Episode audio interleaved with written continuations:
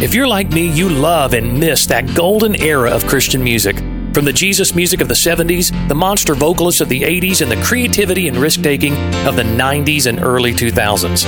I'm Andy Chrisman, and for the past four decades, I was privileged to be smack dab in the middle of this crazy and beautiful thing that we call CCM.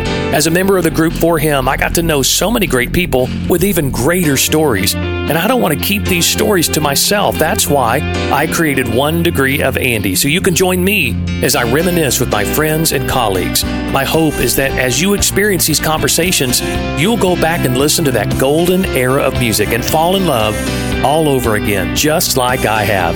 This is the One Degree of Andy podcast.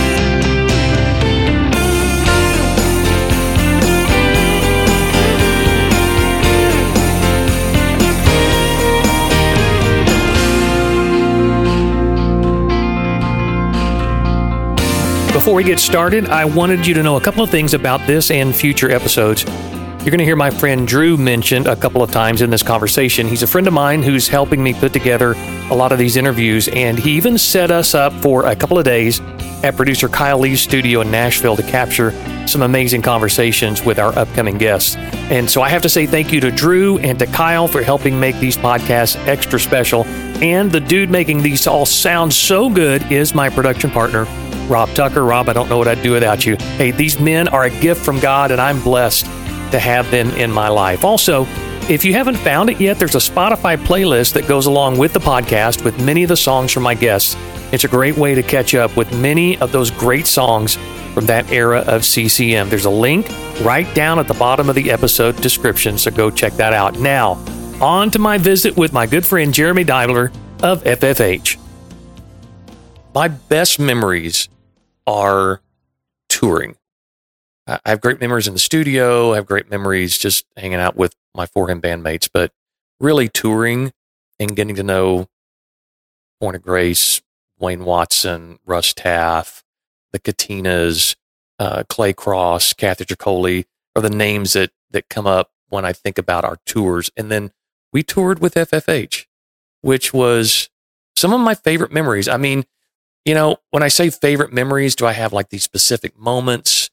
No, I just have this overall like warm feeling of you and Jennifer and your band and the time that we spent on the road together. And, you know, going back and li- listening to FFH songs, I'm just like, oh, I forgot how great that song was, how great that song was, how great that song was. You guys were a real, like, serious part of Christian music in the 90s. And I know so many people listening to this podcast are instantly going to remember your songs and how they felt coming to your concerts. And so I'm just honored, Jeromy, that you would join me for this little conversation. So, Jeromy Deibler of FFH, welcome to One Degree of Andy. I'm so glad you're here. Thanks, Andy. And I'm glad I'm in that one degree. Yeah, you are. yeah. I, well, I was so, when uh, Drew texted me, I was, I mean, I was like, yes, we, this is going to be so fun.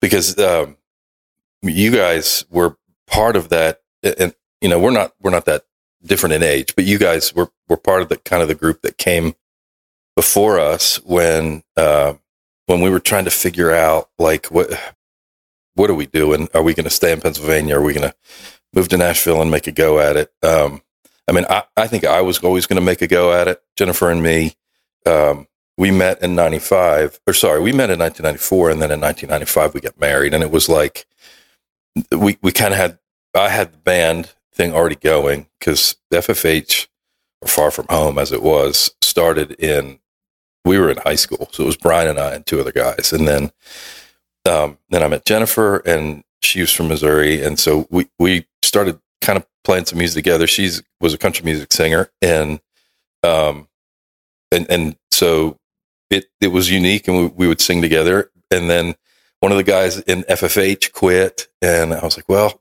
you know, maybe we could just what if we just put all this together? Yeah. When I say all this, yeah, it wasn't much. I mean, it, but it, it, it, it, when once we put it together, it's like, hey, there's something here. Like, yeah. Um, but my point to you was, um, for him was actually pretty influential. Um, there were a few bands for me that, uh, and and Brian Smith too, my, my partner in uh-huh. FFH, I mean, we shared music with each other all the time, and there were two. You guys had two records in particular um, that just were really, really influential. I mean, I, I driving over here this morning, I was thinking about riding in our band van, listening to the ride, Oh, and wow. yeah, and then um, uh, I, I could be wrong about this, but the next record The message. Was it the message that had "Draw back your bow." Oh yeah, we were just talking about that off before that we started song, this. come on. Yeah. I mean, Yeah. Brian Smith walked up to me with the record, said, "Hey, that just listen to this song." Wow. I was like, "Okay, Wow. Yeah, we were we were talking about that off camera before we started. That there's some interesting stories to that song and how that one came to be. But yeah, um, so FFH though, you had to change your name because wasn't Far From Home was that Yeah. it was taken by another band? Is that right? yeah." It was, um, and they had they had had the we didn't, they were in California. We would have never crossed paths, and they contacted I contacted us and said, "Hey, what what are you doing?" um, we're like, "Well, nothing really," but Yeah. Um, so we just thought, well, we can just use the initials. And, Yeah. Man, don't do it. If you're in a, if you're listening and you're in a band, don't do initials. Why? Two F's and an H doesn't really mean anything. oh, that's funny. But I mean, that you still kind of kept that. Like, like I remember you would say FFH means far from. we home. would. Yeah. Yeah. So Yeah. But I don't know. I mean, you know, for for him wasn't too far from FFH. I mean, you know, it was. Um, it works. Whatever works works. I mean, we never. It took us a long time to actually like our name, Yeah. just because we felt like it maybe sounded Southern gospel. Yeah. or, yeah. I don't know, but it was kind of like the best we could come up with at the Uh-huh. time, and and that's another. So another, yeah. To add to that is be careful what you name yourself because if you have a couple hit songs, Yeah. you can't go back. No, You can't change it. you really can't. Yeah. Um, and Don't name yourself Goo Goo Dolls or Hoobastank or something like Uba that. Stank. Yeah, because you can't. Yeah, you can't go back and change it once you have a hit. yeah, But the true. well, so one of the biggest memories I have, one of the most vivid memories I, sh- I should say of of us touring together was, and it's it's funny this this memory has come up on several podcasts with different people, but uh, being in uh, Ocean City, New Jersey, in that Uh, big I do outdoor, remember. yeah, that big wooden Oh my outdoor gosh. pavilion. The Asbury Pavilion. yeah, Yes. and it was so hot. that we were all just i mean i think somebody i don't remember if it was one of you guys or somebody in our band whose shirt bled yeah. And like like stained all their clothes Yeah. that's how hot it was, It was so hot. Yeah. You remember that? uh, Okay, here's what I remember about that show. Um, we so being from Lancaster, Pennsylvania, it's it was only a mm, two hour drive. Ocean City, New Jersey, was our that was our vacation spot. Um, the people near Philly that that's kind of what they did in the summer. Yeah. You know, the Billy Joel song. Allentown spent their weekends on the Jer- that was us. Yeah. You know, we spent our weekends on the Jersey Shore, and so uh, Mark Harris, because it was so hot, he came to us and he's like, "Hey, what do you think about switching tonight?" And we were like, "What are you talking about?" He's like, "You guys, how about we play first, you guys play second? that's And we- such a headliner move We're like, well, we're, we're like, why? No. He's like, no, no, you'll probably have more fans than we will, and you guys had an earlier flight. okay. so Sandi Patty did that to us one time Did she? early in our career, we were playing Magic Mountain in Mhm. LA, and we had been in South Carolina the night before. So long day, and the some of our label guys met us there, wanted to take us to a bookstore, which was two hours on the other side of LA. Mm. So our day was like this. It was this 18 hour day. You were just driving. And so we don't get into Magic Mountain for a sound check until right before we're supposed to sound check. And Sandi and her crew are already there. And she goes, Hey, and we're supposed, we're both supposed to do two sets Okay. that night. And she goes, Hey, you know what? Um, we just went ahead and decided we're going to open and do our set first. And you guys are going to go on after us. And we're kind of like, okay, um, that sounds great. But then what we didn't realize was we didn't go on for our second set till like 11 p.m. Oh my. that night for about 60 people. yeah, yeah, yeah. Sandi knew what she was doing. She knew it. She Yeah, yeah. Yeah, and the same thing. She and her crew were out of there. They're like, we got to catch a flight. Yeah, yeah. back. Yeah, But yeah, that we, we learned that. Mark, you know what, Jeromy? You know what? You know what I'm thinking? I'm thinking you guys, you play for, we'll play first. that way you guys get to play for your fans. Okay, Mark. you nailed it. That's him. Incredible. Yeah. So, and then we went out on a tour. Was it called? Was it the Freedom Mhm. Blast Oh, yeah. tour? Yeah. So That it was a really great experience. It really was. Yeah. So that was us, you guys, Wayne Watson, Mm-hmm. I believe, and it feels like there was a a female trio. Yeah. You remember It was, was? They were called the Darrens. the Darrens. Yes. Were Jennifer, awesome. uh, Jennifer, and, and one of the Darren sisters are, are friends, Okay. and so uh, she sees them quite often. So it was the Darrens, and then there was somebody else, but I don't know. I can't remember. Was it Russ Taff? no, it was That a was a younger tour. songwriter. Yeah, Oh, I know who it was. It was. um uh, I will remember it sometime later in the podcast. Yeah. I know who it was. Ben something. Ben Glover. Ben Glover. That's who Yeah. it was. Yep, he was Oh, awesome. Ben Glover. Yeah, yeah, yeah. he yeah. was awesome.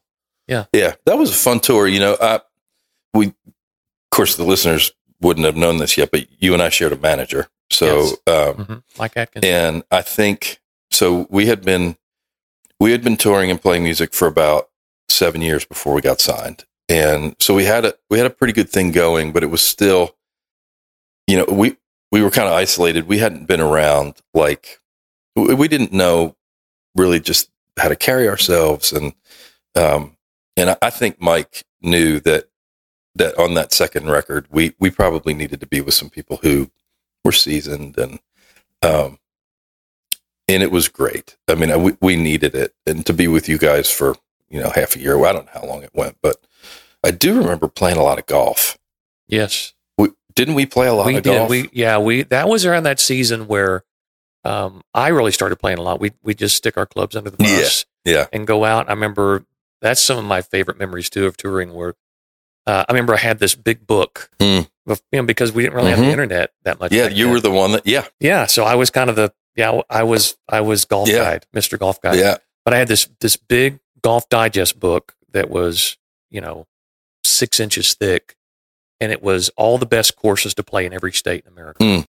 And so the night before, we'd get in that book, knowing where we were going to be the next day, Hmm. and we'd go, okay, fine, and then we would call, get a tee time, and uh, Mike Quistad was our road manager back Yeah. then. Remember Mike? Mm. Uh, Q would would make sure there was a runner, and we would get up at like Yeah. seven or eight a.m. Yeah. Go hit the golf course. Yeah. Um, Yeah. come That- back, shower, and do sound check, and off we went. Yeah. That- I remember that rhythm. It was great. Yeah. You know, and everybody in our band was still asleep. But it, that was the first time really, you know, uh, unfortunately, I never, n- never, even after the thousands of shows, I never was able to, to get the sleep in early rhythm. Like I get up early. I mean, uh, uh, n- uh, last night, you know, Jennifer and I had an event with our, our 15 year old was in a, a summer sh- uh, footloose, um, the musical Oh, nice. kind of thing here in town. Uh-huh. And so afterwards she had a, you know, her cast party and all that stuff. And, it, and then my mom flew in last night, and my son flew back from Europe. So uh, all the you know he'd been gone for six weeks, and so we all kind of were in this one spot, and we hadn't been able to give Hutch. So we were so it was probably two thirty last night, three till I got to sleep. I didn't even need my alarm this morning. It's Wow. just like almost curse. But when we were out with you guys, I had something to do in Yeah. the mornings. It was like, yeah, this is great. I like this rhythm. We get up. Yeah, well, there were a lot of people that we toured with that that would sleep till like 11, 12. Oh, I I, just couldn't take No. the bus anymore. Well, I I need daylight. Yeah, yeah. And if you've never slept on a tour bus, Yeah. yeah, there are no there are no windows in that middle section Yeah. where everybody sleeps. And we went out on a 25th anniversary tour. Oh, back in like 2015, yeah, 2015, and we are going to do like 30 shows. I was really excited because I'm like, I haven't been on a tour Hmm. in years, and this is going to be so much fun. We did the first show in Tulsa Mhm. at my church. And the next night we were going to be in Amarillo. And I got my same bunk. Yeah. Like- Which one? The it was uh, so I was back bottom driver's side. Yeah. No, I'm sorry, back middle driver's side. Middle was the best. Yeah. Yeah. Well, that's you know, if you were running the tour, if that was your tour, Yeah. yeah, we were like, we're getting the bus. If you're paying the bus yeah, lease. we're paying Yeah. for it, yeah. And um, uh, I remember getting on the bunk, getting in the bunk, waking up around two a.m. Miserable. Yeah. It smelled bad. How did I do this? It was, I was, my back was hurting. Mm. Uh, the sheet smelled. I'm just like, what am I? I've made a terrible decision. I don't want to be here. here. Yeah. that was to me that was the worst part of that little reunion tour was getting on a bus. Really? Like I don't ever want to do this again. Oh, I don't know my how we did it, but yeah, I mean, I I I couldn't once the bus stopped moving. I'm like, I got to get out of here. I can't. Really? I, I can't do this anymore. Hmm. And I would. So thank God for golf, Yeah. and thank God for certain times of year that we. And so it was fall. I remember being in the fall, and just being up in like Virginia and the Carolinas, and It was beautiful. oh gosh, it was so beautiful. Just going out Yeah. and playing those golf courses. yeah. I, rem- I mean, I, I remember playing them with you. I mean, just some of those, uh, when you get it, when we got over into East Tennessee, I Mhm. mean, in the fall, it was Yeah. so great. Yeah. You know, and the, I know, like, like you said, you know, we, when you get into a town, you're on a tour bus. I mean, unless you're on a big tour and somehow you've got your own stuff, but which I got a funny story about that later on as we kind of meander our way, like Yeah. try to get present. But, Yeah. um, on the, uh, w- we get off the bus in the morning and even if we weren't out with you guys, if our runners would pick us up, you know, we, we'd be like, Hey, can we go do something? You know, we, Mhm. let's go to the hotel or, and I, I know there were folks in those towns that were like, man, these guys, what a life. They get up, they play golf. They, they didn't realize we're, you know, come four or five o'clock, we're working Yeah. until one in the morning, Yeah. you know, but it, it was sort of a backwards life. hmm I actually still keep that rhythm. I, I know it's weird, but I, I get up early. I do, I do a lot of stuff during the day, and then I usually try to grab a nap in the afternoon, like we used to at the hotels. Yep. And that I sort of have this new energy by evening. You know, I didn't. I've never thought about that, but that's exactly what I do. In fact, my wife knows this about me. She'll look at me and she'll go, "Why don't you go take a nap?" Yeah, yeah. I And- get in my pajamas, like I go Oh back to bed. Yeah, yeah. We've Oh. had friends come over to the house at like two in the afternoon, Oh, that's funny. and they're like, "Now, what did you do?" I was like, "Look, this is temporary. I'll be, I'll be right back." Oh man, I set my alarm. Yeah. I'll set my alarm for like 15, 20 minutes, Okay. find my favorite chair and go crash and then I'm good. I can Yeah. and then yeah, I it, it is it's interesting because I still have that I can't stay up late as like like I used to, but I still have that little surge of energy around eight o'clock Me too. where I'm like, Same. do something. Yeah. My wife's like, we're not going anywhere. No, no. Yeah. And we're not going to bed in an hour. And I'm like, but there's something, got to do something creative Yeah. right now. I'm the same. It, it got in me, and it just uh, no. I, I but I also like it. Yeah. you know uh, that it's a fun rhythm. So let's talk about about your career with FFH and the band, and so many great songs on the radio. Um, Thank you. again, you know, as people listen to this, they're going to remember and go back and play all those great songs again. Yeah, Um, you were the main co-writer, I the main writer of the group. Mhm. Who did you write with? Who were your producers? Like, I, I, because I know we we had to have shared a lot of common people that we worked with over those years. maybe we probably we we probably share a lot of definitely share a lot of people we've worked with. I did a lot of writing by myself. Um, I co-wrote with Tony Wood on a couple of of our bigger songs, um, and uh, Jennifer and I have written a couple of things together. I, I co-wrote with Mike Boggs Mm-hmm. some, but most of the songs that people would know, it was just me. And where Yeah. did that come from? What was your process like? Like, I got up early in the morning and just more, more. I don't know why, but man, I wake up and I am up. Well, uh, it's as I've gotten older, it's not, you know, quite the same, but I, I have a distinct memory of Jennifer. Uh, we were living in a little, uh, we had bought our first house in Franklin, um, over in Franklin Green. Drew, you probably know where that is. Um, six thirty one morning, I'm out there, and Jennifer comes. She goes, "Babe," she's like, "This is a little too early for people to be hearing your hit song because I was outside." so, I mean, a lot of it was that, and Yeah. then a lot of it was at night too. I mean, when when there's nothing to do, it's just be in my office and trying to bang out hooks and Yeah. yeah. did you feel like that? That's what you were. You were a songwriter Yeah. first. Uh, no, no. My, I mean, my my parents were really good musicians. Um, mom played the piano. Dad played guitar. Before they were divorced, they had a band. Um, mom wanted to be Karen Carpenter in every way, you know. So it was a lot like that. Uh, they had a they had a band. Uh, mom was, I think, eighteen. Dad was twenty, and uh, they would just they'd go to churches and play, and I mean, it, so it was in me pretty early. I started out as a drummer, um, and I did that for a long time, and I, it's still probably my first love. Yeah. And then in high school, I uh, there's not a ton to do for a drummer in the middle of the year. You know, I, I was I was a, a band nerd. I just loved to. I mean, I would watch. I mean, this is this is a stretch, but I would watch um, videos of like DCI, which is like a like a drum like professional drum corps, Yeah, although right, right. although they're not professional, you know, they pay to be in it.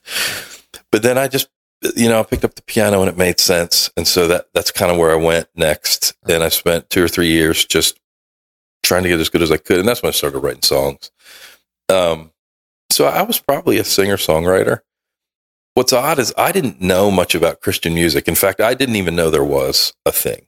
Yeah. Um, but my, my dad, of course, on his side, and then my aunt Cindy on my mom's side. My my my mom is the middle of two sisters, Mhm.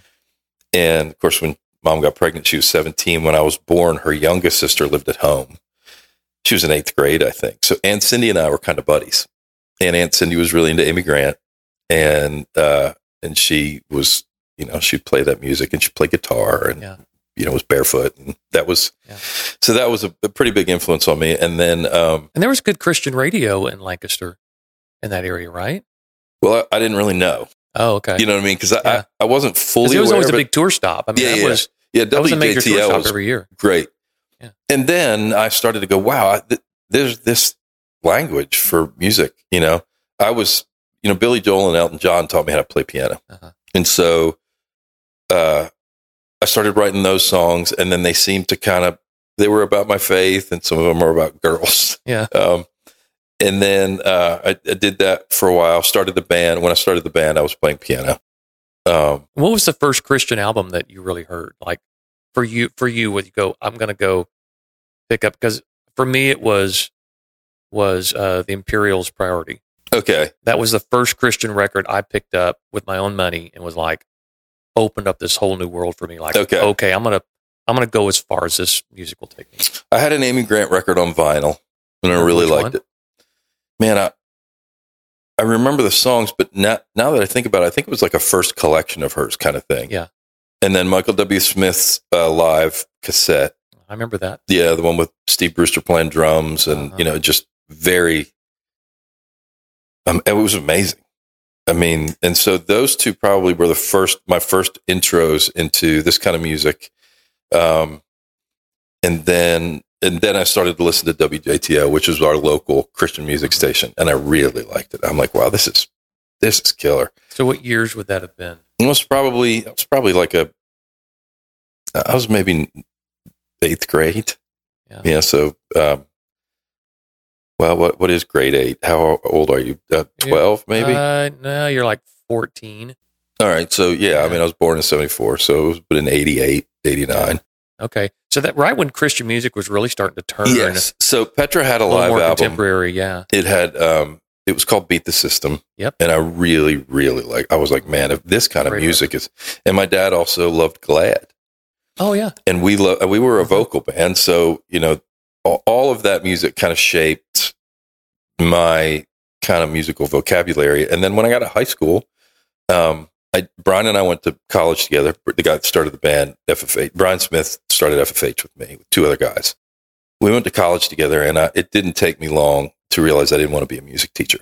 So I dropped out and just started doing my own music. Mhm. And uh, and then my aunt, Aunt Cindy, said, "Hey, you know, we believe in you. There's this really cool thing in Nashville called GMA Week, and we think you should go. Like, go and see what this is. Like, your songs are like this, and uh, you could go for hundred bucks on a student ID."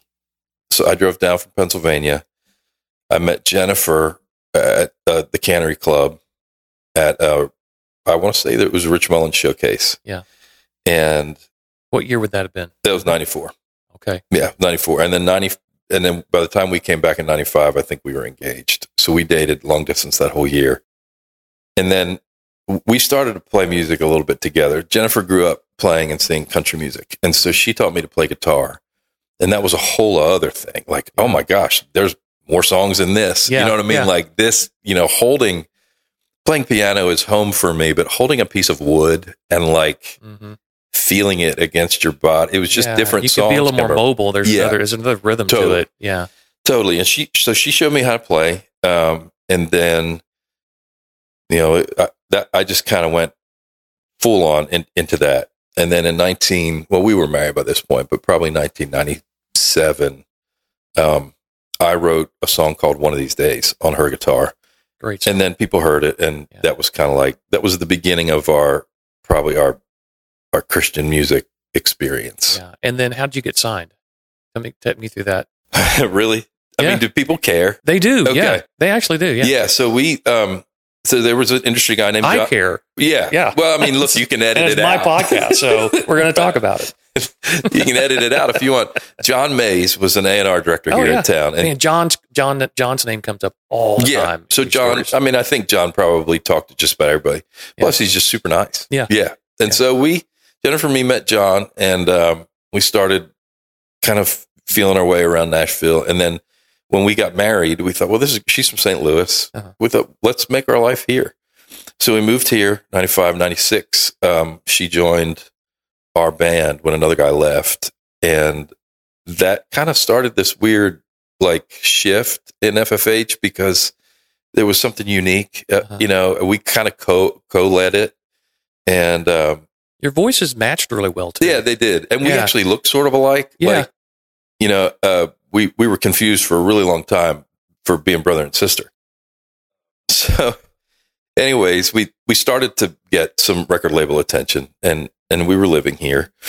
And so John, John kind of wanted to sign us and, th- and then he didn't. Brent Bourgeois came, came and heard us play and was like, nah, this is just not, it's not for us. John that was sounds like Brent. yeah, John was at Word, and he's like, "Nah, it's not time yet. You know, it's you're close, but no." And that happened with a couple of other people. And then when uh, w- when we made that song, one of these days, that was actually part of a record called One of These Days. We had made an independent project, um, and it, you know, we we didn't. We, we was ju- it was just the ne- it was probably our fourth or fifth record. It was the it was the next record in line Yeah. of what we were going to do. Yeah. We were in an RV. You know, we had a big trailer. It was eight of us in an RV, and we were just How many shows a year were you doing? uh, probably at- back then at Indy 150. Wow. But when look when you say shows, that makes it sound a whole lot cooler than Yeah, it was. I know where you're I mean, it was like gigs. Yeah. even gigs is pretty Wherever pretty you could set up and, and exactly. play. Yeah. Yeah, and we were self-contained. You know, we had our gear, and Uh-huh. you know, we could call ahead and go, "Hey, you know, next month we're going to be there. It's a Wednesday night. How about? Well, we got a prayer group, eight of us. Good. Yeah. Can you make lasagna? our band at one point was like, "Okay, what's for lasagna tonight?" Um, so, uh, anyways, we got better. You know, when we were out doing that, like things things got things got a lot better for us. You know, we it, it was good because we were Yeah. either going to have to really own it or quit, and we really leaned into it. And then um, there was a uh, there was a Christian radio promoter, or uh, sorry, a radio yeah yeah radio promoter. He was independent. His name was Kyle Fenton yeah.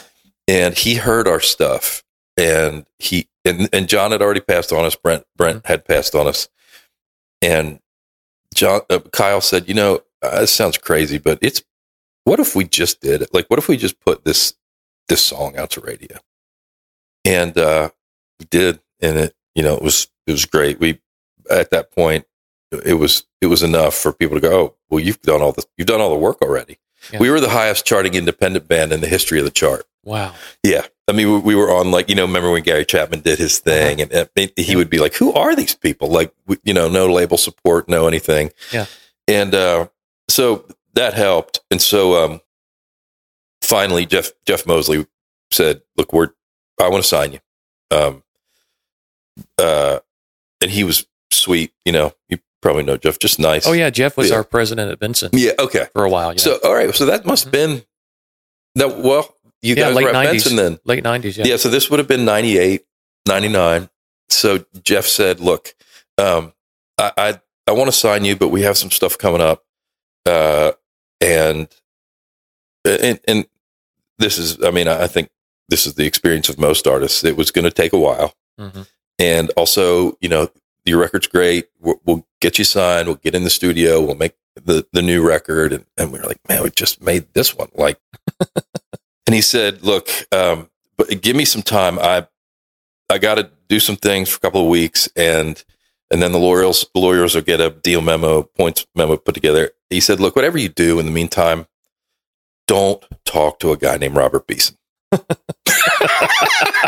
Which means go talk to Robert. Well, I mean, for some people it might not, but if you tell me not to look behind door number two, I am going to look every time. Like it, and Jennifer's worse. I mean, I married someone who cannot resist a dare, and so it did make us go, "No, I wonder what that's about." Yeah. but we didn't just go find him, but we did. The next week, we ran into him. Well, he he found us, Mhm. and he's like, "What would I?" He was like, and and at the time, Robert had only signed modern rock. Um, he, he had started Essential Records, and it was Yeah. all modern rock. Like Yeah. I don't, I'm not sure that some of it could even be played in Christian. None of it was on Like Christian who? radio. Um, you know, I, I probably I couldn't even remember, Uh-huh. but but then he signed Jars of Clay, so he was coming off of Jars of Clay, and he I remember this now. Yeah. he came to us and said, you know what? He he acknowledged. He said, you guys have done all the work. Um, could we? What what what would you need to sign? And um, we we were kind of like, man, you don't. This is not the world you live in. And he was like, you're right, and I want to, but I trust you with it, your audience. And and I said, well, we said, look, we don't want to make another record. This record, and he's like, agreed. I'll buy the masters. We'll put this record out. And then we said, this guy Kyle has really helped us. Please keep him on. He's like, agreed. So on a, on a cocktail napkin at the Renaissance Hotel in Nashville, we signed our record deal. Wow. Yeah, I I don't know that I've spoken to Jeff Moseley since then. Yeah. Um, He's still around. I know We- we he's call done him really up. well. Yeah. No, he's he's done fine. Oh yeah.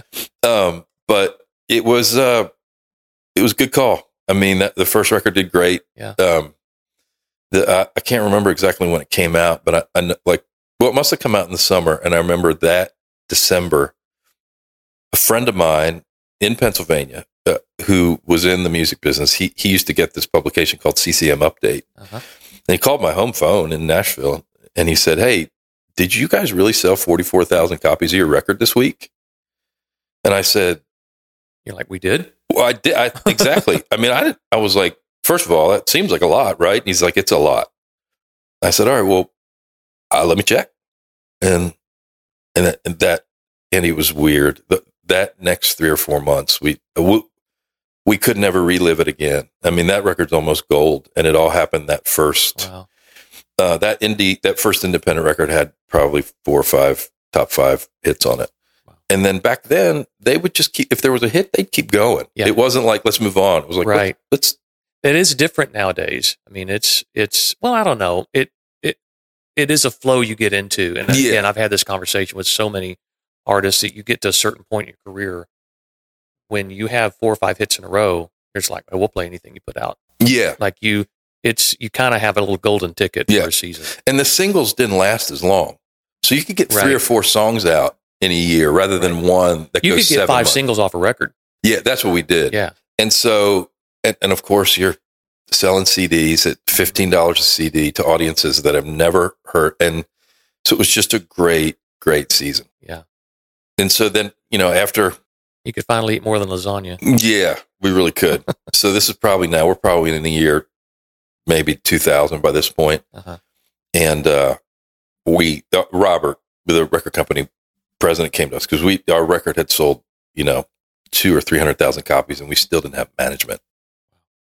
And uh, Robert said, Hey, I think, I really think that you guys, he goes, "Th- This thing with you talking to the label all the time and you like coming in here, like I'd go into the label and Mhm. hang He's like, As much as we love you, Jeromy, this is a little weird. So I got to tell you, that's exactly what we did. Yeah. So we came off the road with Truth and went right into our deal with Beeson without management. Yeah. Same. And I mean, I wish we'd had a manager that would have read our contracts Yeah. and all that kind of stuff. And it's just something smart to do. Um, but we got to a point where, yeah, we were just walking into the labels offices, walking into the radio areas. Uh, you know, all the promotion teams, and we had no barrier between us and the label. And I remember it got to a point where we were like, this isn't how this works. Yeah. And it's not in our best interest. And we ended Yeah. up with the same managers you guys did. Same kind of story. Yeah. Same kind of story. Um, really similar with our manager as the as the Robert Beeson story. So Robert and Robert and I are we're really close till still to this day. But he he took a really hands off approach with our band because he he would be the first to admit like I don't know their audience.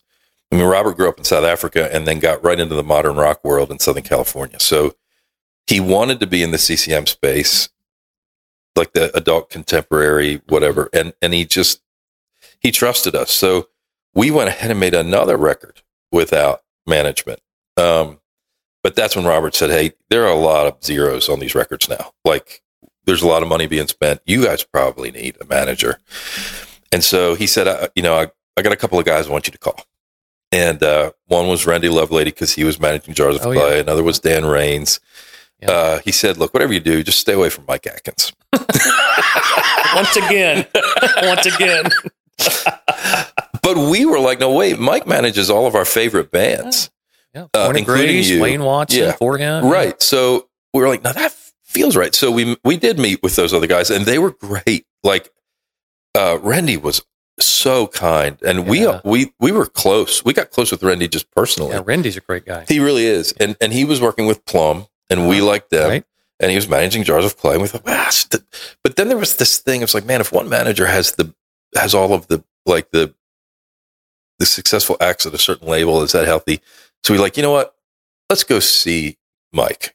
And we went saw him. Like, well, this is like uh, me. And at the end, we're like, "Are you our manager now?" And he's like, "Yeah, probably." I remember Mike we was- Mike was such a great dad figure. he was. and that's, I think, what made him different than all of the other managers out there. So we we went to see you in Point of Grace on tour at the Bridgestone. I don't know if it was a Bridgestone at the time, but whatever it was there. And and and and I recognized there was a there was another whole level of like um just way of doing things. And that's when Mike that's when Mike asked if we'd go out with you guys. Mhm. And he he knew that I needed, you know, we mentioned before that, Yeah. you know, Wayne Watson remembers me as, you know, the driver, all that. And unfortunately I that isn't the that isn't my most proud you know season um but i think mike needed me to be around some people who had been there for a while and Yeah. and Well, let's tour talk about that for a second, if you don't mind. no Just that what because you did come in a little bit as- of an outsider yeah i did with with your process and how how you got signed, Yeah. where you came from, what you did, to more of a corporate mm-hmm. thing that we were a part of at at that point. Um, and um, I do remember you being different. Mm-hmm. Not that it was a bad thing, but you were different from the rest of us, and you were you were a little more intense. Yeah. I think from what you wanted and and maybe the way you were on stage. Yeah. Where, where did that come from? well i mean p- part of it was unhealthy um just sort of being young and there was some hubris but also being from the northeast it's more of a direct communication style Yeah, that makes sense. So, like, I mean, in Philly, you don't have to massage kind of your. A matter of fact, when we first moved here, there there would be people that be like, they would tell Jennifer, "I don't think Jeromy likes me," and she'd be like, "Look, no, that's just that isn't true. He's just sort of direct." And I mean, she would she would tell me, "Look, when you get off the phone, there, there needs to be some pleasantries before you hang up. Like, you can't just go, okay, thanks, click. Like, got you know, but." I mean, I think I worked through it pretty quickly. I, the one thing that I will say that I have always done is pay a lot of attention. And during that season, this would have been the, you know, the, kind of the turn of the century, uh, the early aughts, I was paying a lot of attention. And um, I, I just, I just realized that I had just so, so much to learn. And I had so much respect for people like you and, and, um, like Amy Grant and but I remember we were working at the Bennett House studio in Franklin, Mhm. and uh, I I had been praying a lot about like how how will I like manage myself, kind of manage my presence in this time. I, humility was important to me, but I didn't really know really what it meant. And we were working at the Bennett House on a record one time, and we were in like the Studio B room where producers could rent it out, and then Keith Thomas had his his own room, and Amy was working in there, and and they share a kitchen, and so we were spending time just sort of hanging out with Amy Grant and and just talking, and I I didn't talk a whole lot, I would just listen, and I noticed in her like a like sort of a a humble unawareness of who she was. Yeah. Do you know what I mean? Like Yeah. It, it's the kind of thing where people would go, "Do you know you're Amy Grant?" She comes up a lot in these conversations. Yeah, she does. Because people remember her as one of the most kind, Yeah, unassuming, yeah. big name Yeah. artists in all of music. Well, and my that was my she she uh, she probably wouldn't recognize me. That was my that was she gave me something to aim at. Hmm. I mean, I, I and I, she gave me something to to just it was a kind of nice to have a marker like a beacon to go. Okay, that that works. Like you don't have to claw your way anywhere. You really don't. Hmm. And I I sort of stopped and not fully. You know, I mean, it, it it took a while for me to go from this really headstrong jerk to something of a you know integrated person but she helped i mean it really was and and meeting some other people helped i mean you guys did too and also mark Yeah. harris i mean mark when we went on the freedom blast tour mark kind of put his arm around me and i looking back i think mike told him to Mhm. because people, I mean, maybe you know Mark better than I do. Maybe he does that, but he would come into the bus like a couple days a week and just sit with me and Yeah, that's totally that's his him? mo. Yeah, absolutely. and he. I mean, we'd talk and uh, and fortunately too, his kids were FFH fans, Yeah. and so we got to hang out and and Mark, uh, he sort of put his arm around me and he's like, "Yeah, Jeromy, it doesn't matter," you know, and I agree. I mean, I learned, you know, Mhm. if if I, I was observant, and so um, yeah, that that then then we w- once we had a manager in place and a booking agent, and I was able to kind of, and also you know being an independent band for seven years is if there's this oh it's just a constant like um vigilance You feel like you have a chip on your shoulder, maybe? little bit? no i felt uh, we were always scared that it was going to go away Oh, okay. no chip on my shoulder, not at all. Um, yeah, I, it was more a fear of like, is this going to end? Is this oh, is this going to work? Are we going to make it? Are we going to have to go back to Pennsylvania? Will we move to St. Louis? Am I going to have to get another job? I mean, so once we got a record or two in, and we're like, oh yeah, we might be able to do this at least for foreseeable future. This is going to work.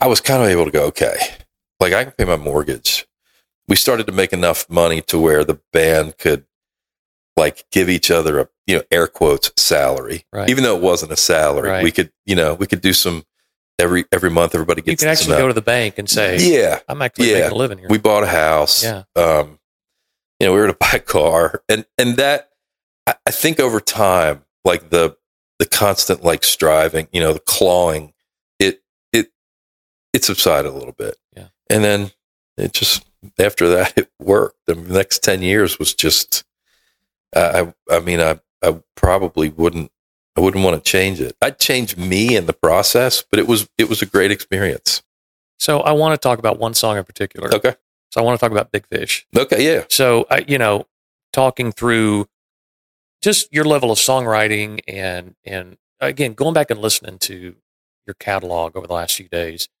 just like man, I just I, I it's like a warm blanket. Yeah, going it's back. These songs are so great. There's Yeah. a depth to them. I I hear your journey in who you are yeah as a writer and as a you know just as a musician and your journey just in your life you hear that in in that era of music you're writing about what you're going through and your relationship with christ Yeah. your family it's different than worship music you know and kind of kind of what we hear today but um but there's just but big fish it's not yeah it's not as deep yeah it's not as deep but it probably is the one that people remember the most the first one yep yeah. And it's, it, you know, talk about Mark's kids being big fans of FFH. Yeah. And I'm going, well, because they love Big Fish. yeah that's why It's a big part of it. Yeah. And then they're introduced to the rest of your music. Yeah. So tell me about what that did for you guys. I mean, it, it, it probably, my guess is, um, is that it took you not only took your adult audience and built around that, but also into another generation of of their kids that Yeah. listen to your music. Very well. much so. Big Fish was well. So we had recorded Big Fish on a previous independent album, and it and and and our radio station in Pennsylvania played it, and it was. I mean, it was just people loved it. It was huge, um, which was great because then we could play our hometown whenever we wanted, and and And I remember when we would you would be in concert they loved and it. Big Fish. That Yeah. was the moment, man. Yeah, that it was, was. the big moment of the show. It's funny. John Mays said, "Look, not only would would I not let you record that song, you can, it'll ruin your career." John said, "Don't ever release it." Like he was almost like, "Please, Yeah. please don't put that out there." Um, and then Robert was like, well, "I don't know. Yeah, let's do it." Um, Big Fish was, uh, I think I was probably no, I was probably tw- twenty. I was nineteen when I wrote it. And, um, well, maybe a little older. I was just in my writing room. My mother in law. No, no. So I was married. So yeah. So my mother in law called and said, "I think you need to write a song about a fish because the Bible always says big fish instead of whale, and so maybe you should write a song about a big fish." That was it. I said, "Okay, I'll give it a shot." Did she get credit? She didn't get credit, but we bought her a car. Okay, good.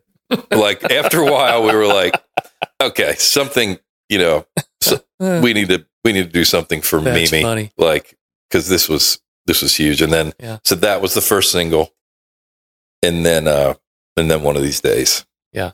So Big Fish was an indie single, and one of these days was a But man, it had a life.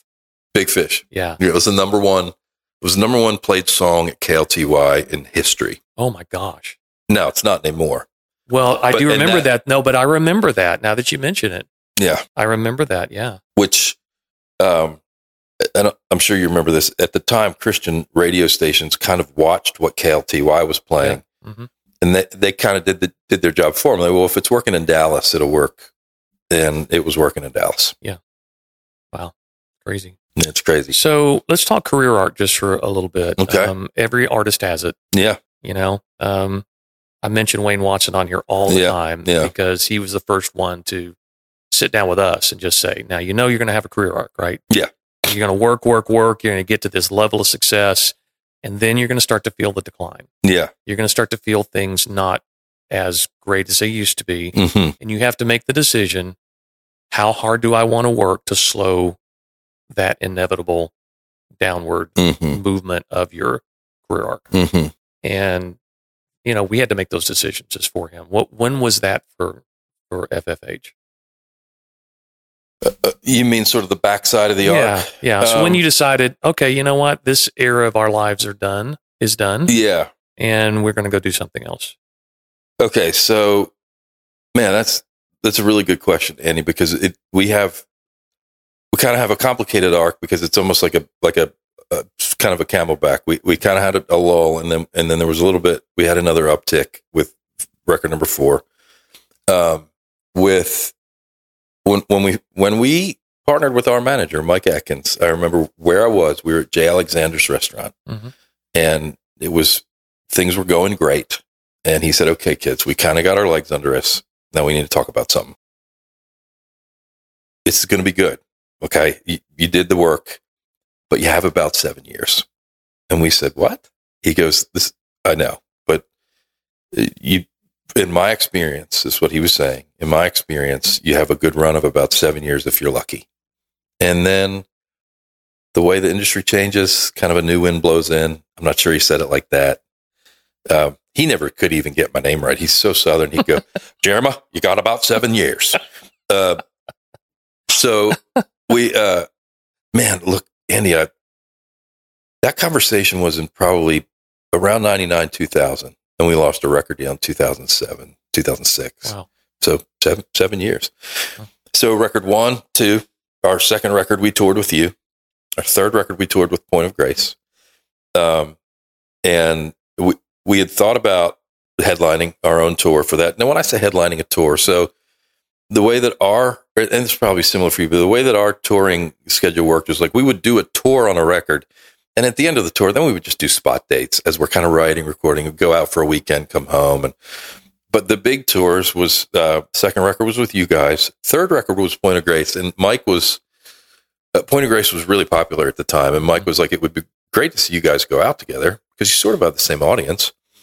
Point of Grace was like, "Yeah, we'd love to have you come out with us," but Mike said, "Look, I can't.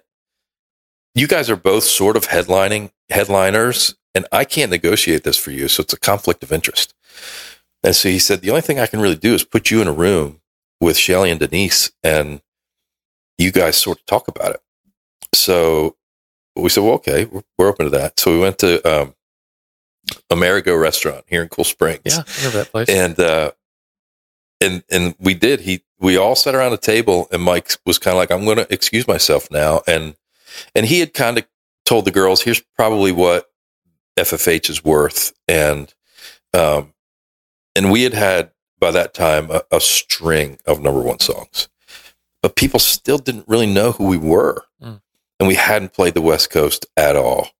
I mean, we had maybe flown out and done a couple of spot dates, and this Yeah. Point of Grace tour was going to be on the West Coast. West Coast was tough It was because there wasn't a lot of radio Right. at the time on the but West K Coast. Love was playing us Yeah. constantly. Yeah. So the we didn't really. So we we knew that it it was their tour, and so it was like, well, we'll we'll kind of take your cues from you. And so at that, at that meeting, Shelley and Denise said, okay, look, here's here's what we think, guys. We're going to pay you this amount of money to come out. We're doing this many shows. Man, the great thing about what they were doing is they had weekday shows. Mhm. And so they gave us a set amount. Of course, we could have our own bus and band and crew. And uh, w- uh, we didn't have our own tour manager, but theirs was Cliff, and he was great. Oh. Um, and so, uh, can I? I don't know if I can say on here how much they gave us a night, but It's up to you. well, they, they said we'll give you four grand a night, which wasn't all that much. But then when we looked at how many dates we were playing, and then here's what they said: so we'll give you four grand a night. We'll open the show. We'll let you guys play 35 minutes before intermission, So you can go to the product table. and then we'll play the encore together. And we were just like, where do we sign? Because we were going to be playing these all these places that had never heard of us, but well, they'd heard our sh- songs, but and so they all had Point of Grace records already. So we, I didn't talk at all. Like it was 35 minutes. Yeah. Thank you. Good night. Yeah. And I mean, we sold so many CDs at 15 bucks a piece. And I that's mean, really where the artist makes so much. that's Yeah. that's that's where you really start Yeah. to get into At the okay, time- we're doing well here. Right. It wasn't so much shirts and, and tchotchkes. It was records. So we were selling actual CDs, you know, and, and at 15 bucks a piece. And so, Mhm. I mean, you can do the math. I mean, and those girls were really popular. I mean, they drew, their fans were, they were wealthy white women. I don't They know how it else out, to didn't they? explain it. And they figured it out. they figured it out and and they are good business women Uh-huh. and so we watched shelly and denise um and when we kind of you want to hear a funny story about shelly jones Please. okay now i'm going to tell you this and then i'm going to have to call her husband and ask if, if we can put this on but david breen shelly's Uh-huh. uh, husband of Right. however many decades now david and i met jennifer on the same night and we both asked her out Oh no way. and for about a month, Jennifer was like, What am I? This guy in Pennsylvania, this booking agent in Nashville. What do I? And uh, it's been a funny story between the two of us. And Yeah. David is a great husband. Yeah. I mean, and Shelley is a hoot. But, anyways, they, they, we watched those girls and the way they did business and the way they treated people. Um, and it, again, it was, I was paying attention and learning. And so, instead of going out and headlining a tour on our third record, we we did it with them. The record that record had a couple of um, a couple of hit songs, but nothing that was like the first two. And so uh, when we, when it was time to make the fourth record, we started the process again. And, and this time we thought, okay, let's make a record and, and see if we can do our own tour, see what happens. And then that record had a song on it called "You Found Me," Oh yeah. and that was Oh, like, what a great song. yeah, Now, did you go different producers on that one? mm-mm. Who produced? Scott you- Williamson. Okay. Scott Williamson produced the first four records, just him. Yeah. uh, all him. Uh, David Hamilton made did a couple of songs here in Because between. that record felt different. it did. Yeah. Well, and I think what happened was we like that it, in our lives. We we started to have kids, and um, which would have pro- probably ended up being the end of our band. But Uh-huh. uh, like, gosh, I rem I so do you do you remember where you wrote songs? well, I didn't write much. Did you not? No, Okay. it was mostly Mark and Okay. Tony Wood and yeah, Dave Clark, Don Koch, yeah, Rick yeah, Bourgeois, those guys. Um, I, I wrote a little bit. If I did, it was at Mark's house. Yeah. Um, yeah.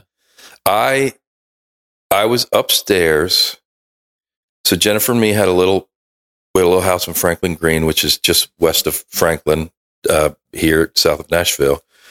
And at night, so so the internet came out. I mean, the internet That's was how old we are. the internet was there before, Yeah. but like th- it was just like where we could. Oh man, the- like it wasn't easily accessible. yeah, now we Yeah. were doing now we're surfing websites and and so when we didn't have any kids and then Jennifer was pregnant with Hutch, kind of our nighttime routine would be um, we'd hang out and she'd kind of get on the computer in my office because she liked to sh- you know she's starting to learn to shop on the internet. Yeah. She also did some styling for our records and became sort of a stylist after that. So she's looking at clothes and whatever, and I'm writing songs and sometimes she'd sing along and sometimes you know she'd be like, "Man, I don't like that," or "I like that." And, and one, one night, I was just like, um,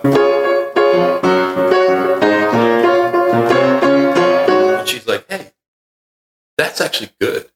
And so I just was like, "All right, well, I'll stay after it." And I mean, that was that was it. Like, I started singing it, she sang it with me, and I mean, it was the longest number one we've ever had. Wow.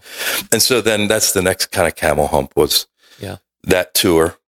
Uh, but it, it, it really, I mean, as far as like, it kind of sapped our energy.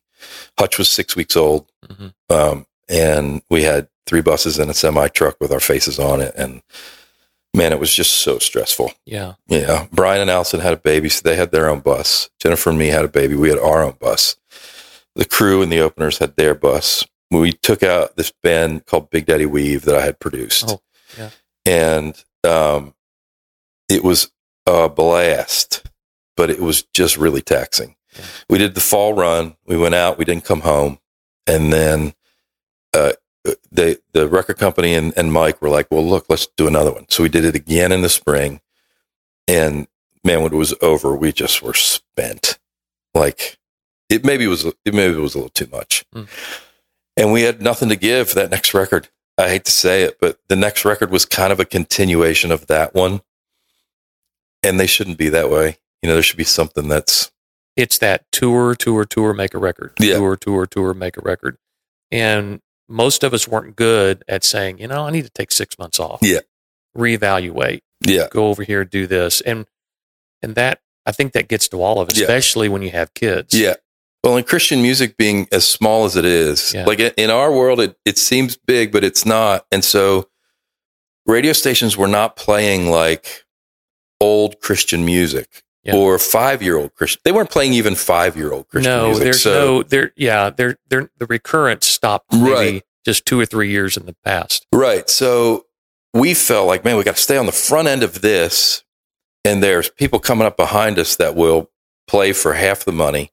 Yeah. And they're writing hit songs. And so I kind of had the Weaver brother thing took off a little bit. So I was like, maybe I want to do some producing. And um, I never really was great at writing for other artists that just didn't pan out. But um, I did like producing and, and I liked doing, I did some A&R for a, a, a record company called Fervent that was, they had a group called the Barlow Girl, the Barlow Sisters. And so I worked on that record. I worked on Big Daddy Weave's record. Um, in between kind of ready to fly and the next the next record and i just we didn't phone the next record in it just wasn't as good i mean it had some good songs on it but i, f- I feel like it was kind of too so that that was when it was kind of the the ebb of Yeah. uh, uh, and I, you know i have so many regrets from um kind of that that period because i I wish that someone would have said, "Hey, this isn't. Nobody's done anything wrong. Nobody made any mistake, any mistakes. Everybody's still working hard. This this is just the way it is. But I didn't see it that way. Uh, we we fired our tour manager. We hired another one. We went from our booking agent over to William Morris, thinking maybe the bigger name. And and I I didn't really kind of look inward and go, well, maybe it's a me problem. Hmm. Does that make sense? Yeah, absolutely. Um, and that record it stalled out after a song or two, uh, and then we we ended up making one more with Essential. Um, but by that time, the industry had changed. The, the industry was changing. Oh it was yeah, kind of shrinking. Two thousand one. Yeah, it was there were a lot of massive changes. Yeah, this would have been probably like this would have been a little bit later than that, probably two thousand five. But um, you know, in that conversation with Mike Atkins, where he said like you have seven years, uh-huh. right? Well, he also said during that time, he said, "Look, guys, um, please be careful. Don't let people into your homes. Make mm-hmm. sure that your private life stays private. Yeah. No pictures of your kids anywhere. You, you know what I mean? It was yeah. very much, and we started to see that shift in the mid 2000s of, okay, how much content can you put out? Flood your Facebook page with mm-hmm. it. It really did change, and that I wasn't as compatible with that. Like, I don't love broadcasting my private life. And then, man, you, you, when we were making records, you know, even in 2008, 9, 10, I mean, our manager at that point was like, I need something from you almost every other day. Like, I was, but I don't have anything. Yeah. I mean, just, I'm being a dad. Mm. Like, all right, well, video that. Oh, I, who wants to see that? People do, you know. In there, Andy, there was kind of a weird blip. So 2006, sort of, I started to get sick, and uh, I didn't know what it was, but all of us were a little bit tired. We weren't really burnt out; we were just fatigued from, and uh, we were all going to counseling. Right, we were all seeing therapists. We, uh, Brian, Mike, and me were seeing a guy named Al. Jennifer was seeing his wife, Nita. And these guys were kind of talking to each other, and they're like, these guys are all saying the same thing. Let's get them in the same room and just see what happens. So we just did a band therapy meeting.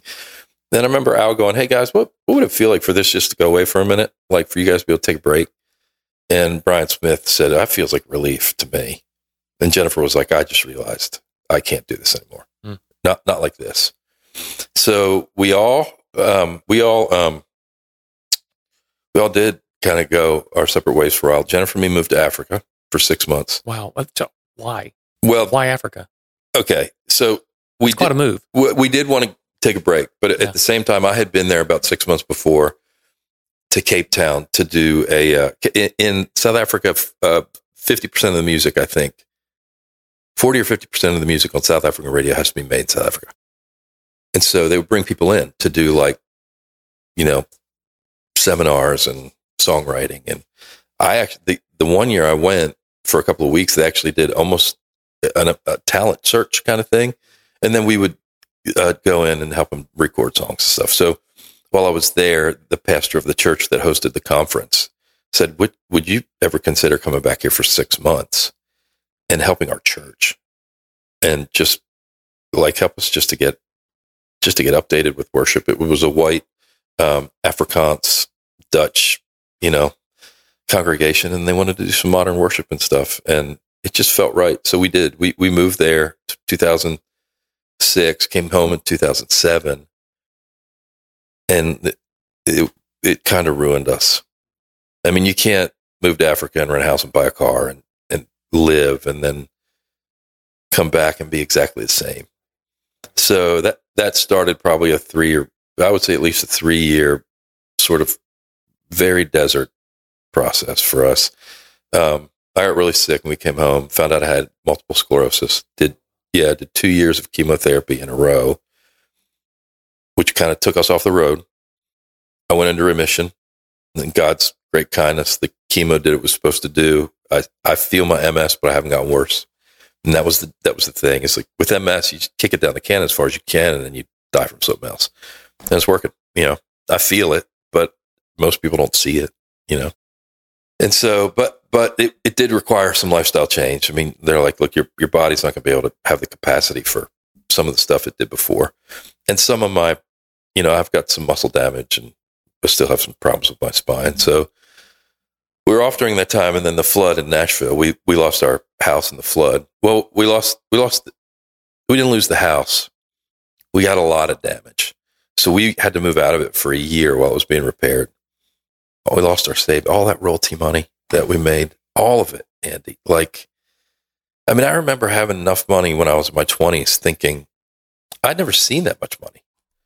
I remember going, well, uh, we hired a company. We're just like, we'll put this away for us because we, we don't need to live any different than we're living now. But thank the Lord we had it. But I mean, we used it. Were you were you around during? You weren't here during the flood, and you weren't here during the flood. Okay, it was it was pretty. It was Yeah. yeah, it was I hard. remember the stories. And then we had this mold that grew behind the walls after. Mm. So everything had to be thrown away. Everything we owned had to be, we had to pay 10 grand to have it sh- taken to a hazmat landfill because our stuff was too poisonous to be thrown in the Franklin landfill. And so, yeah, guys in safety suits in and out of the house. And so we finally, when the house was finished and remediated, I mean, we had this certificate that it was like hospital grade. Jennifer was like, I, I don't think I can go back. There's just so, you know, so much water under the bridge now. It, it, and so we stayed in the little rental we were in in downtown Franklin and then got this really cool call from a small congregation in California that said, Would you guys come here and kind of do what you did in South Africa, help us get healthy? And Isn't it so amazing to look back and go, when I needed it, God gave me a little off ramp. eventually, Yeah, I, mean, I, there was a lot of pinching for a while. it was, but I mean, I mean, but you look back now and just go, "Wow, God!" In our yeah, when when we needed a Yeah. break, when we needed to get out somewhere, you had already set something up. very for us. much. Yeah, and and and during the while the house was being repaired, I mean, I, I was still sort of in treatment. The house was being repaired. Our kids are now old enough to where, you know, they early on. I mean, Hutch had his own bunk, bunk on the bus. We talked about our bus bunks. I was I was always passenger side middle, front middle. Then Hutch was right below me, and then Jennifer was across, and then Sadie was below her, and it was you know it was fun. But then eventually it was like, yeah, this the kids don't have a life. So we were spending a lot of time at home, and that's kind of how I got started in this work I do now because I was able to start sort of doing some some mentorship, and there were about ten guys that were coming out of Belmont that were at my church. Some of them were, and I just went to them and said, "Would you guys want to hang out?" And they were all all music guys, a couple of them producers, uh, musicians, artists. I don't know. Uh, the guy named Jonathan Smith was in that crew. Do you know John? And um, he kind of babysat our kids for us. And uh, trying to think if there's anybody else that you would you would know. But we were together for 175 weeks straight. We all just loved it every Wednesday morning. And then it became almost fraternal, where we were kind of working through soul care stuff together. Their wives were being involved. You know, it was a really, and we were all reading kind of, we all reading some stuff that maybe was pushing the limits of what we had, we had been told about God. So we were kind of reimagining God. And I just loved it. And so when we got invited to go to California, I was like, I'm just going to lean into this and see what happens. So when we got to Orange County, we we agreed to be in there for three years, and they said you can take as much time as you want on weekends to go play music. I mean, like 11, 12 weekends a year. If you guys want to go play, it's fine. Once we got there, we were like, we're not leaving. Wow, you know, we like playing music at this church. Like we'll just so we we signed a three year agreement and stayed for almost eight. And it was great through and through. My kids were in a a little youth group like I was, 25 kids, and they went to Big Bear to ski and they had surf days at the beach. And uh, they, that church put me through, they ordained me as a pastor and put me through spiritual direction training. Uh, a really intense two year kind of just being away with the Lord and learning how to be a pastor and a shepherd. And I just, I felt like it was just this gift so I just leaned into it. I had never gone to college. And so I said, I'm going to make this there's a lot of us with this story. Yeah. Jeromy, Yeah. that you know we we have this career in Christian music that is very unique, very you know that unless you live it, you really don't understand what it is or what it does to you. Very much. Or and you you get to a point where I'm not going to say burnout, but you get to the end of it and it's just like this is you know what are we going to do here? Yeah. And then man, God takes you through a kind of a dark season, Yeah. takes you through a desert, Yeah. but then he's not done with you. That's just, this I is hope. really cool. well, no, I mean, this is what we're talking about now is what you're doing now and what God allowed you to do through ministry and, and, and, and ministering and mentoring, you Mhm. know, other people that, that you, you get through that desert and God says, now I'm all this stuff I'm going to use, everything you've Yeah. been through, Yeah. all of these experiences. Now I'm going to bring them all together to where you can have something you never dreamed you would ever have, which Yeah. is this this next chapter of your life where you're not going out and doing tours, you're not making records, but you're still you're still singing, Yeah. you're still playing music, but you're you're you're more deeply involved in people's lives than Yeah. you ever were. Andy, if you would have told me when you and I were out on tour together, when I was in my 20s, look, man, you're 40s. You're not going to play a lot of music. You're going to write books and you're going to do spiritual direction for people and you're going to be a life coach and you're going to do grief recovery and trauma. And I would have gone and, and, oh, and if someone would have said, you're going to like it better, Hmm. I'd have been like, no chance. I'll never like anything better than playing my songs for people but I do. I mean, it like this thing you and I are doing right now. And in God's kindness, I get to do this, not with a microphone, but I just love, I love it. I love learning about it. I love getting better at it. I love, like, this is, this is the thing that I, I mean, I wake up in the morning excited to sit and have coffee with people and ask them about their life and kind of map out their memories and you know that was the the joy in getting to learn what I learned in California about this work is that we learn about God when we learn about us and we learn about us when we learn about God and so it isn't it's not either or it's it's not this or that it's this and that and that kind of integration has really been inspiring to me and so I love it. I like to write. I mean, I do. You, well, I remember those times, like when I would wake up and play music at six thirty in the morning. Like I would wake up and there would just be songs in me that I just was like, I got to get these out. And it's not like that anymore. It's like that with words. Uh, I mean, I get up in the morning and the Robert Beeson, the guy that I told you about, Yeah. from the record label. Do you know him? Oh yeah. Okay, he'd be fun to talk to because man, he knows where all the bodies are buried. yeah. We'll definitely get him Yeah. on. well, I, t- I talk about him in my book. I, I wrote a book. Uh, This it came out this summer. It's called Liver and Onions because it's about my growing up, uh, coming out of Pennsylvania Dutch Amish heritage and moving into the music business. But Robert, he and I have stayed really close friends, and he he said, I, you know, I told him, he says, I'm the same way. I get up in the morning, and my best time, I'm the sharpest, like six thirty to eight thirty, and we actually went on vacation together. I mean, a friend of mine said, I've got this condo down in Destin. You want to go stay for a couple of days? It's empty. And I was like, Yeah, I want to go. And my daughter misses the ocean. Let's go.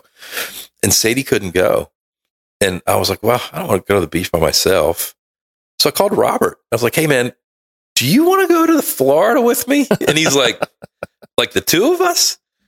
I was like, Well, I mean, we we don't have to hang out, but we, you know, and we called it our gaycation. so we went down there and we like, but we have that same rhythm. We both get up, we go away, we write, you know, and then afternoon we start to like shut it down. And I see clients, you know, I, I do a lot of phone, you know, remote clients. So I'm able to kind of do it from wherever. Um, and then so when we came back here, Jennifer and me started. So we, I have this kind of soul care practice. And then we also have a nonprofit that provides funding for people who can't afford counseling. So, because it, you know, counseling is really helpful, but it's also expensive. And so we, we're kind of trying to figure out how that, you know, So what's the name of that ministry and how can people find it? well, what I'm doing, people can find it just jeromydeibler.com. Now I've got a weird name. and So it's J E R O M Y and then it's D E I B L E R. So it's jeromydeibler.com. And then you can, you can actually click there to the nonprofit if, if, if people would want to apply for, um, like, uh, being underwritten. So what I'll do, it, it's weird, but if someone can't afford, I'll, I'll, I'll try to find someone to underwrite their care. And so we, we try to keep it as half and half, like half of our clients are paid and half are not. Some months it works, some it doesn't. But and then I still play music. Probably, you know, same as you. I, I, it will always be a part of me. I'm playing tomorrow morning. You know, we still go to church. We love it. I mean, we did go through kind of a. Uh, it's deconstruction would be the wrong word for me because I don't have any church trauma. You know, my my Christian experience has been oddly lovely. you know, it's been it's been up and to the right. I mean, I just really uh, there have been some things that we've had to let go along the way, like kind of the faith of our parents, and uh, you know, but, but isn't that normal where you yeah. kind of lay some stuff down? Mm-hmm. But it's been such a gentle walk, and you know, there have been times where, like, Lord, something is, you know, you either you either need to green this pasture up or lean, lead me to a green, green one. And, and that has happened. And there have been tension and pinching, but I like to go to church and I like Christian music. And it, you know, when people talk bad about either one, I go, nah, hang on. You know, maybe don't. you know, don't throw the baby out with the bathwater. There's so much good in all this. Hey, thanks for listening. Join me every Monday for new stories from the Christian music industry and beyond. And if you want more content like this, along with a lot of great music, join me for Worship with Andy Chrisman, airing on 500 stations around the world every weekend. And when you get a sec, run over to my website, andychrisman.net, for information about my professional vocal coaching and an incredible new resource for worship pastors called The Worship Table. See you next time on the One Degree of Andy podcast.